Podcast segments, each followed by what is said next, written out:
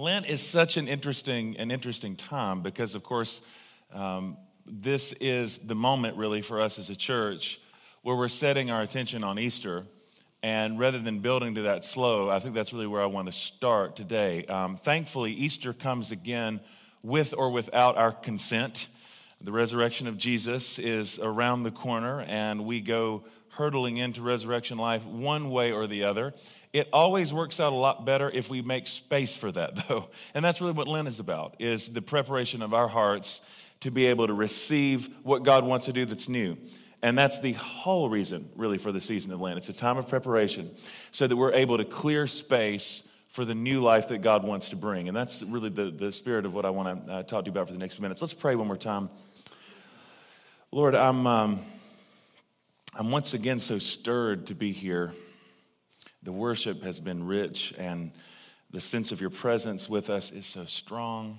And the prayers that we prayed today, um, I don't know, this, this whole experience just always gets a hold of my heart, and I'm thankful for the safety of this place. We're thankful for the gift of your presence in this place. We just ask now that we would make ourselves um, available and open for that presence to shift us and to change us and to speak into us to reform us, to rearrange us, whatever you want to do, Lord. We just invite your spirit now, uh, and that you would give us eyes to see and ears to, to hear what you want to say and do amidst your people today. In the name of the Father, the Son, the Holy Spirit. Everybody said, Amen.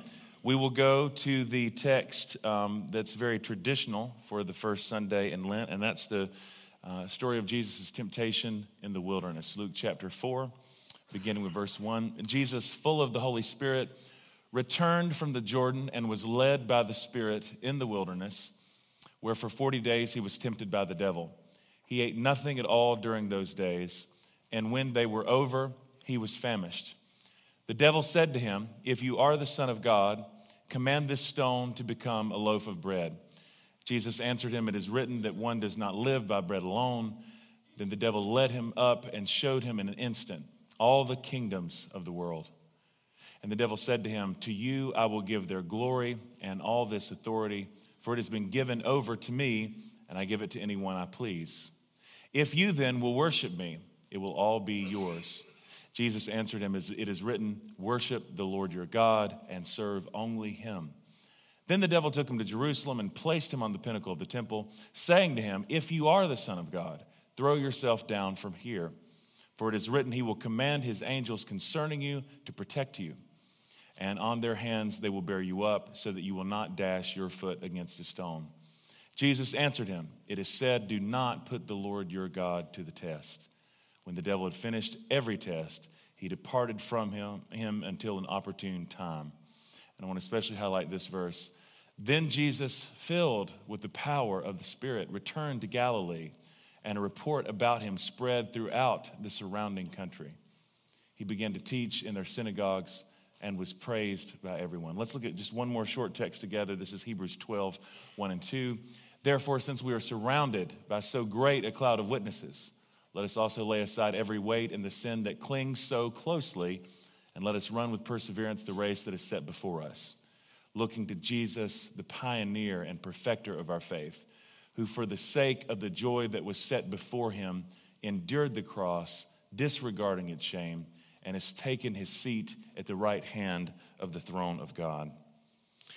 I have preached on the wilderness text, I feel like a thousand times. I love this story. I think it's loaded um, with so many implications, so many things that we need. I love to talk about the character of the particular temptations and a lot of things that I love to talk about in terms of the function and purpose of the wilderness in general.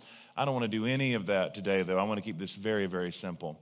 And that is just, just this focal point that Jesus, the whole function of him willfully withdrawing into the wilderness for this season of preparation, for this 40 days, the whole function, the whole purpose is so that Jesus gets a sense of clarity about his own sense of calling, his own vocation, his own identity. The whole point is so that he comes out on the other side full of the power of the Holy Spirit. Um, so aware exactly of what God is calling him to do. That's what this whole season is about. Lent is always a time that prepares us to go in the power of the Holy Spirit. And I think it's just really important that we start with that end in mind. Or in Hebrew, since the journey to Easter is always about a journey to the cross, the idea that Jesus is the one who endures the suffering and the shame of the cross for the joy that's set before him.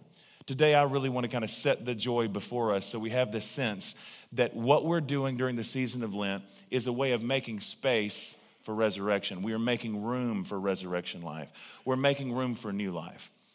I think the, the call that God has for us, and I've prayed about this a lot this week, but specifically for you this weekend, is just this idea of making space for God in new ways, in a way that involves letting go of things that are old. Sometimes letting go of things that are old that really aren't even bad, but just simply it is about old life, whereas God is calling us into new life. What are the areas? What are the places where you find yourself clinging on to things a little bit too tightly? Uh, I love that language again of Hebrews the, the sins, the, the things that we, we cling to so closely. What are those things? I've been in a season of my life still of um, such great transition. Uh, it was the end of April of last year that I stepped down from the church that I pastored for eight years that's been one of the most painful experiences of my life because you know i loved our church. It's very much a, a similar vibe uh, there at renovatus to what you have here. It's a wonderful community. Um, but knowing there was too much other work that needed to be done in me i left and i miss it. I still live in charlotte. And um, i have this i had this weird sense especially after the first of the year where it dawned on me because you know i'm basically writing and speaking full time these days but i'm still in the same places kind of the same haunts in town. And i realized just how much i felt like the closest thing i have to a real job is being the former pastor of renovatus you know? Which is not a great feeling. Like you don't like the idea like this is my vocation life now is to be the ex-pastor of renovatus. And, and i just have that sense. And um, so it was just after the first of the year and I got together with a few old friends, all of whom were connected to that part of my life and ministry in some way. And I remember specifically saying in no less than four or five conversations in like three days, telling my friends, you know, that I feel like uh, I feel like I'm just the former pastor at Renovatus. And specifically, I use the phrase, I feel like I'm the ghost of the pastor of Renovatus, and I'm still kind of haunting the city, you know, like this sort of shell of the former self, not quite into whatever the new life is just yet. Uh, don't know exactly what that looks like. I just feel like I'm just this way of kind of clinging on. So, that Friday night in particular, I went out to eat with a couple friends of mine who used to work on staff with me at the church. And so we went out and grabbed some dinner, and then we went to a, just a, a lovely little neighborhood bar where we went over for a drink. I do want to say, for the purpose of the podcast, because I presume my mom will hear this message, I just want her to know that I drank a Coke that night when we uh, went out. The, the really interesting thing about that statement is that it's literally half true. That statement is exactly half true. half of it was, was in fact Coke. So we got. I got pre approval from this joke from Pastor Ed. Uh, I've, I've, filed a request. The sanctuary is a safe community. Um, but we were, I was just hanging out with my friends. who really were having a, just a, a lovely night. It was really nice. And I saw this girl from across the way. I didn't recognize her at first, actually, um, but who used to attend our church. I hadn't seen her in like five years. Uh, she's a wonderful artist in our city, does really, really extraordinary work. And but I just hadn't seen her in so long. And she came over and said hello. I didn't quite recognize her. She didn't quite recognize me, like a lot of people uh, in my world because I cut my hair, you know. It's symbolic also of the season, all this transition, et cetera, et cetera. No telling what I'll look like by the next time I get here. Um, they, uh, maybe I will shave my head, who knows.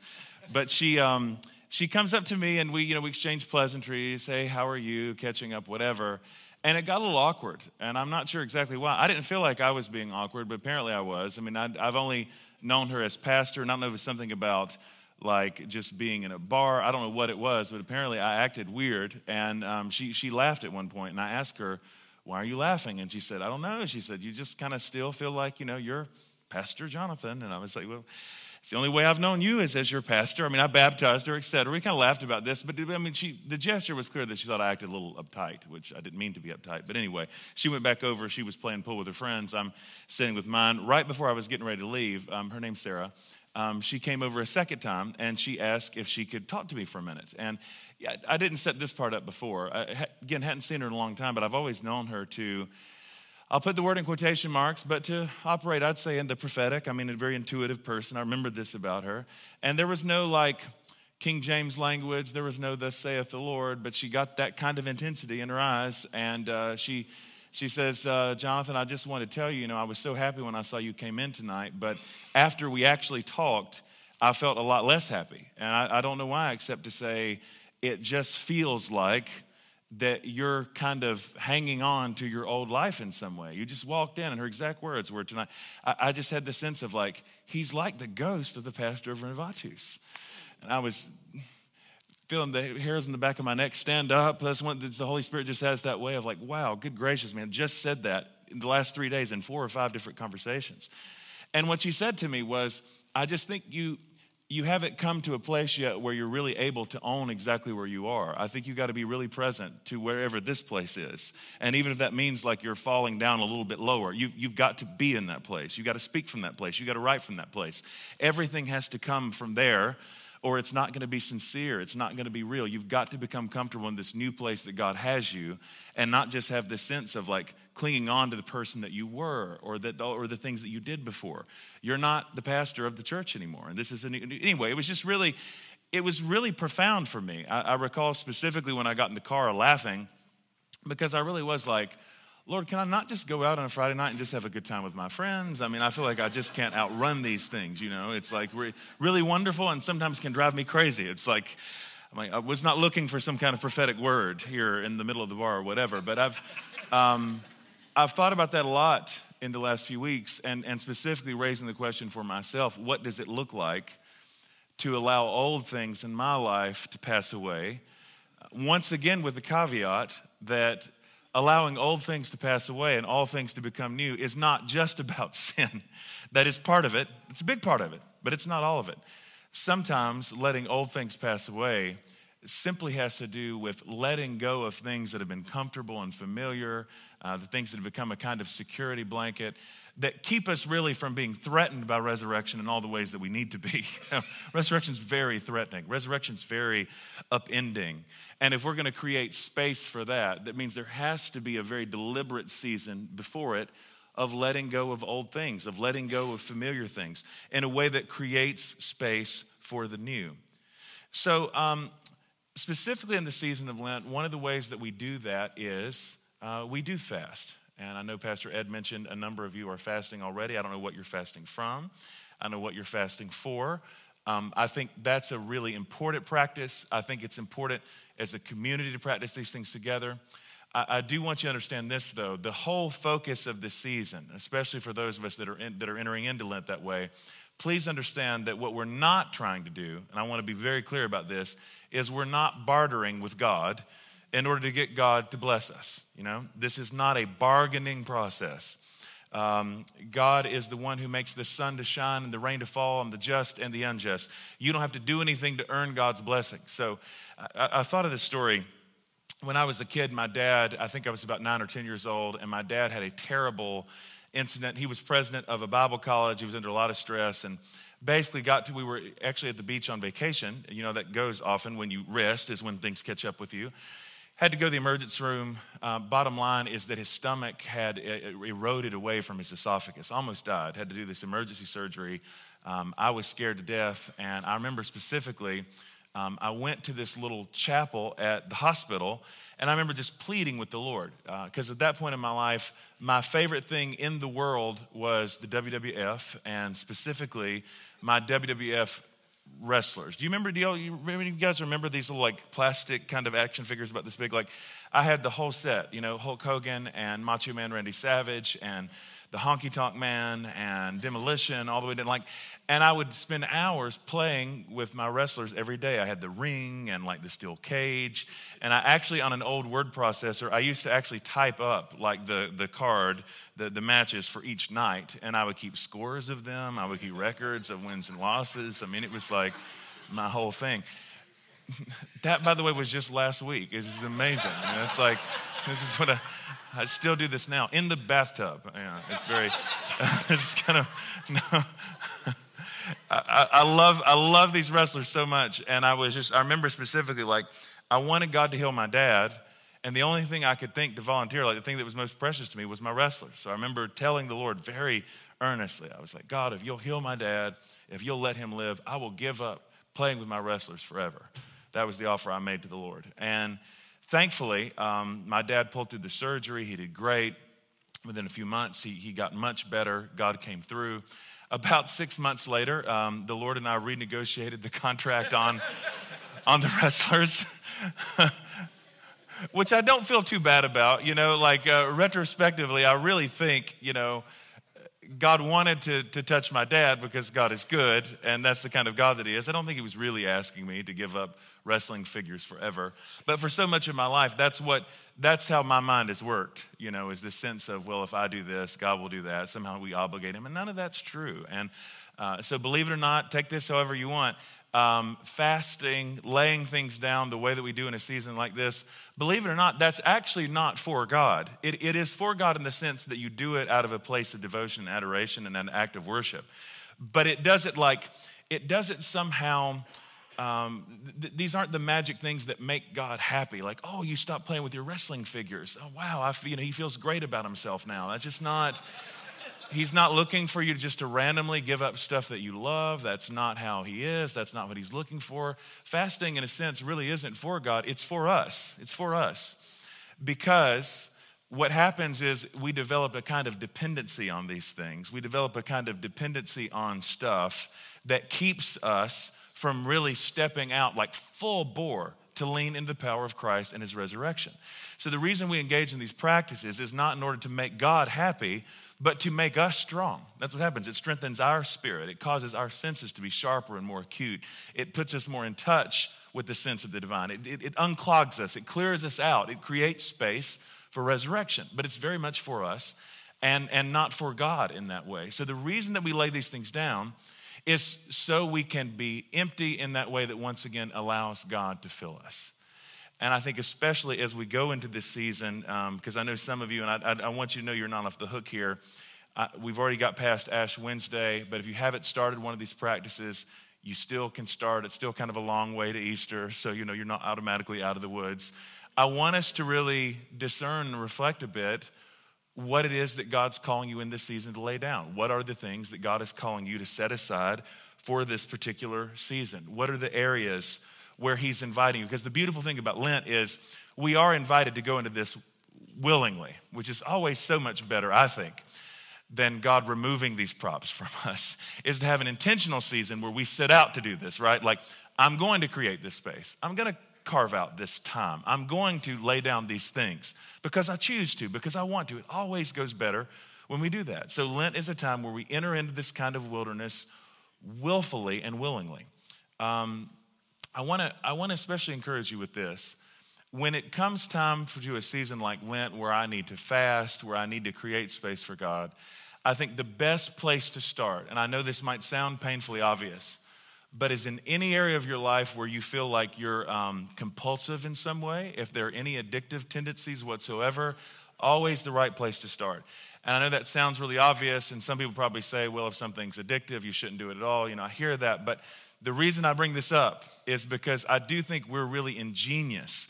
This is how, especially, and I, and I have this kind of mind, by the way, I have a very religious, kind of um, oddly sort of legalistic mind that's always looking for loopholes into things, right? So it's like that's how, and that, so my ways of bargaining with God in that sense are ingenious because I will come up with something random to do that will still make me feel kind of pious, to make me feel like I'm appeasing God in some way, but will still allow me to cling on to the things that I really want to cling on to. You know, like I'm very, very good at this. So we have to be real, I think, always starting at that ground level of where am I compulsive? Where am I? Where is there uh, something in my life that's veering towards addiction? Um, hypothetical conversation. So you ask someone, "Hey, so what are um, what are you really dealing with? What's going on in your heart? What are the areas where you really need God's light? What's going on?" Well, man, I'm really struggling with pornography. You know, this is becoming an addiction in my life, and it's affecting my relationships. It's affecting work. Okay, great. great. So, so what are you giving up for Lent? What are you going to do? I'm giving up dark chocolate. You know, that's the kind of thing we would do. Like, I'm, I'm dark. Do you like dark chocolate? Not really. You know, really kind of bitter. Don't, not my thing. You know, but I'm giving up dark chocolate for Lent. Like, this is the kind of thing we will do. Like, come up with some random sacrifice that not only is God not really looking for, but really isn't, it, it's not going to give us the strength that we need, you know? So I think starting to look in those areas where there's any propensity towards compulsion is always the best place to look. That means we're getting into the sensitive areas. That means we get into the stuff where we're really squeamish. That means, so whatever's coming to your mind right now, they're already thinking, well, dear God, I hope it's not that. That's what I'm talking about. Whatever in your head just went like, oh, anything but that, that's exactly what I mean. Because whatever it is that we're afraid of God touching in that way, I'm telling you, I'm, uh, especially in this season of my life, I find that food has never been more comforting than it is right now. And that seems like so safe. I come from the church of God where everything was a sin except eating, and we could do that as much as we want. You know what I mean? Like there is no, there is no such thing as excess. So I do love comfort foods. And I was talking to a friend actually the other day who's giving up like carbs for Lent. And immediately I felt in my spirit like I'm getting all defensive because I'm scared to death that Jesus will take my carbs away from me. And I'm like, I'm all right with not pastoring the church. I'm okay with these other things, but don't take my carbs away from me. I get super defensive about it. I start this whole thing in my head of like, you know, Lord, you said you're the bread of life. And if if you're against carbs, then why did you become carbs for me? You know what I mean? Like I got very, I like I'm very, very upset about this. Like, take anything else you want, but don't mess with my carbs. Like this is this is my source of life and strength and hope. Pastor's donuts this morning, and I, anyway, I just get like. Um, so you get a sense of my strongholds, I suppose. But yeah, whatever that is, where, wherever there, everything in you says no, anything but that, that's almost always the area that God really wants to touch because it's in those areas that we're clinging on so tightly that there's always an unhealthy kind of dependence. And even again, when it's not sinful, it just is a way. Strangely enough, when we overindulge in anything, it has a way of numbing our senses. And that's what I think makes Lent in particular such a special time is that God wants us to be fully alive. I promise you that. He wants you to be fully alive, He wants you to be fully human. The idea is not so that we're just, uh, that God doesn't want us to have a good time. The opposite of that. I think what happens through this is that in all the areas where we've been overindulging and our senses have become dull, they ha- we have a chance again to kind of wake up, actually, to kind of wake up the carbs will taste so much better on the other side of this. Or on Sundays in general, we should say that in, in Lent is a feast day. So whatever you give up on Sunday, you can, you know, you can do that. Unless, of course, maybe I should make that disclaimer in case, unless it is like a cocaine addiction. I wouldn't encourage that. to be like, man, I've been clean for six days. Thank you, Jesus. Sunday, feast day. so there are some exceptions to this. Like, great. Uh, haven't robbed anybody all week, but today is my day. This is cool.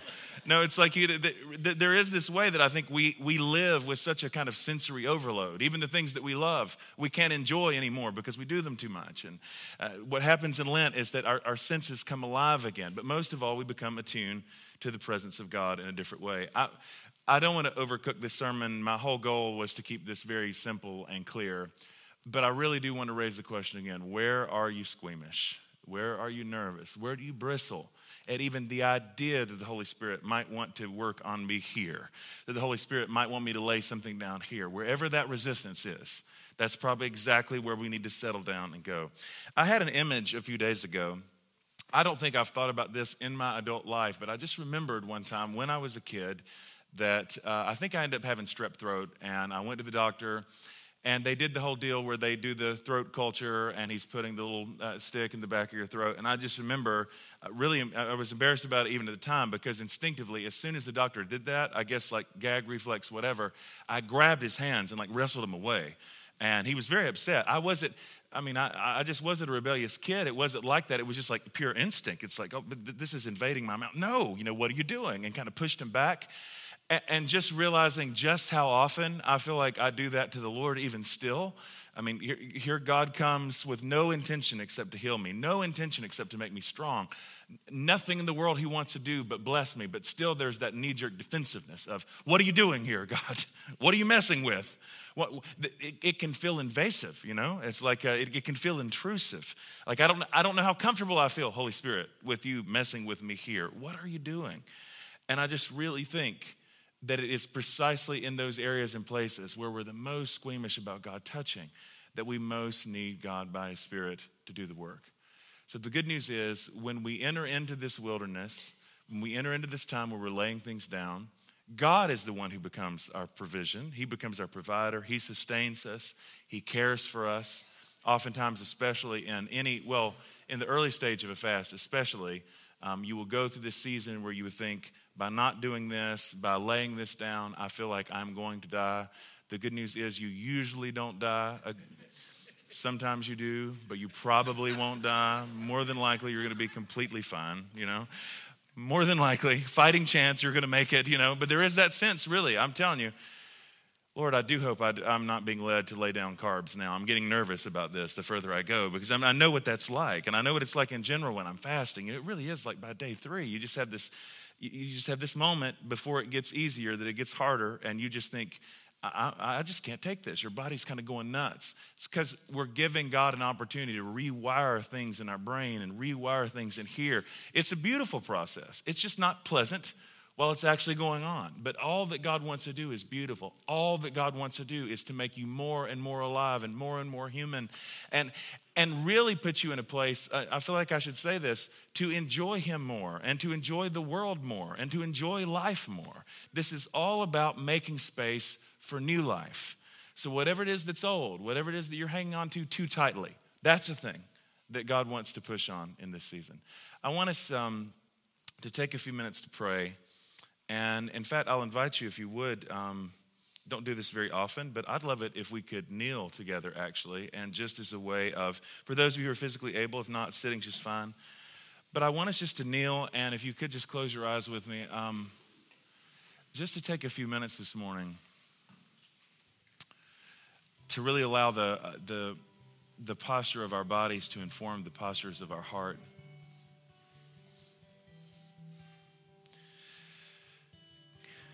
Because wherever and however you're feeling defensive,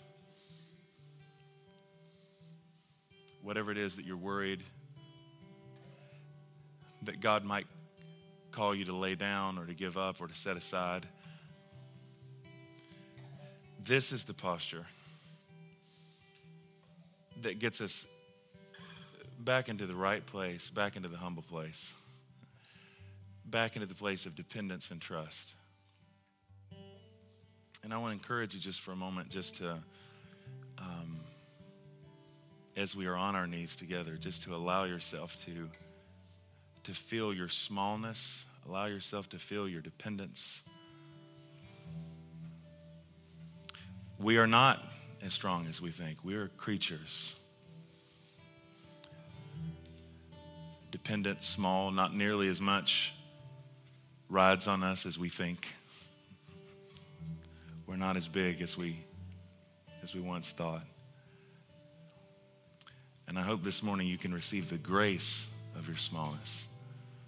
You can receive the, the grace of your dependence.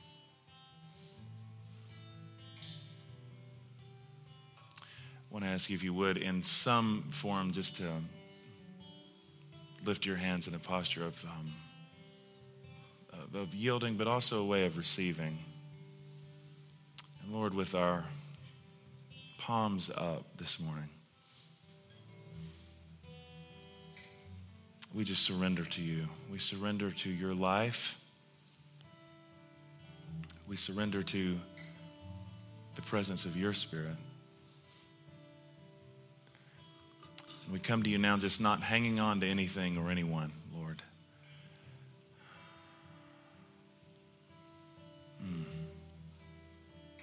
Lord, I just feel you and sense you now wanting to, to bring freedom to us. feel the freedom this morning just of having your hands open where you're not clasping on anything, where you're not grasping onto any person, any idea about who you are or who you're supposed to be. We're not clinging on to anything. Open hearts, open hands. As we're in this posture, I just want to remind you that Jesus even says to Mary Magdalene after the resurrection, Stop clinging on to me. because she was clinging on to the Jesus that she once knew and God wanted her to know even Him in a new way. And that may be what God wants to do with some of us this Lent season. Is not even to cling to God in the ways that we've known Him before, but allow Jesus to be revealed to us in a way that is new, in a way that is full of new life, new possibilities, to come to know even God in an entirely new way. So, Lord, we just let go of everything we've been holding on to, everything that props us up. And, Holy Spirit, we ask you now to speak very specifically to us about the things that you're calling us to lay down, the things that you're calling us to set aside for this season. Would you just be very open and sensitive to the voice of the Holy Spirit in a really particular way right now? Whatever He's speaking to you about, whatever God's nudging on you about, Lord, we just trust you. We declare our trust, we declare our dependence. We know that you know what's best for us. We know that you know what's good for us. And instead of insisting somehow that we know better, that we know what we need, Lord, we just relinquish all control. And we invite you, Holy Spirit, that whatever it looks like, looks like now for us to set aside space and time, whatever it means for us to clear out space for resurrection, Lord, lead us into that. So that we can be filled with the power of your Spirit, so that we can know who we are and what we're called to do. Lord, we yield, we surrender, and we invite your divine life to fill every nook and cranny of our souls, every all the areas, Lord, where we're incomplete, all the areas where we're broken. We just invite you, Lord. We invite your resurrection life to fill us now. We yield to you. In the name of the Father, the Son, and the Holy Spirit. Amen. You can return to your seats. Thanks for listening to this message from Sanctuary Church.